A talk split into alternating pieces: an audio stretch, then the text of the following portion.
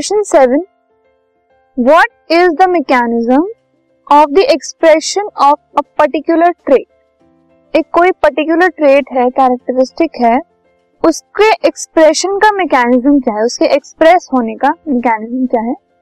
So the mechanism behind the expression of trait is presence of a functional gene कोई भी trade express हो रहा है मतलब यूज़ हो पा रहा है या आगे फर्दर ऑफ़ में ट्रांसफ़र हो पा रहा है सो so, उसके पीछे रीजन क्या है कि एक फंक्शनल जीन प्रेजेंट है। फंक्शनल जीन मतलब एक ऐसा जीन जो कि फ़ंक्शन कर सकता है प्रोसेस कर सकता है कोई भी वर्क कर सकता है ठीक है?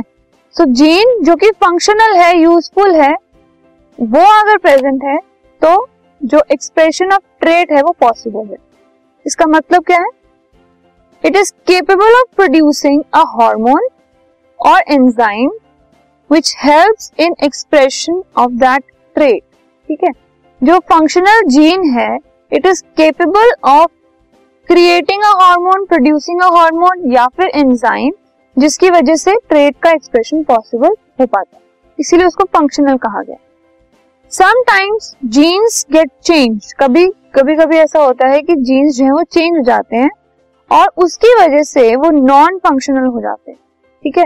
जीन्स की चेंजिंग की वजह से उनकी फंक्शनैलिटी खत्म हो जाती है और जो एंजाइम है वो प्रोड्यूस नहीं हो पाता ओके अब जब एंजाइम ही प्रोड्यूस नहीं हो रहा तो वो जो ट्रेड है उसका एक्सप्रेशन नहीं हो पाता। सो so, अगर ट्रेड जो है वो एक्सप्रेस हो पा रहा है उसके पीछे एक फंक्शनल जीन की प्रेजेंस है जो कि हॉर्मोन्स और एंजाइम्स को प्रोड्यूस कर पा रहे this podcast is brought you by Hubhopper Shiksha Abhiyan अगर आपको ये पॉडकास्ट पसंद आया तो प्लीज़ लाइक शेयर और सब्सक्राइब करें और वीडियो क्लासेस के लिए शिक्षा अभियान के यूट्यूब चैनल पर जाएँ।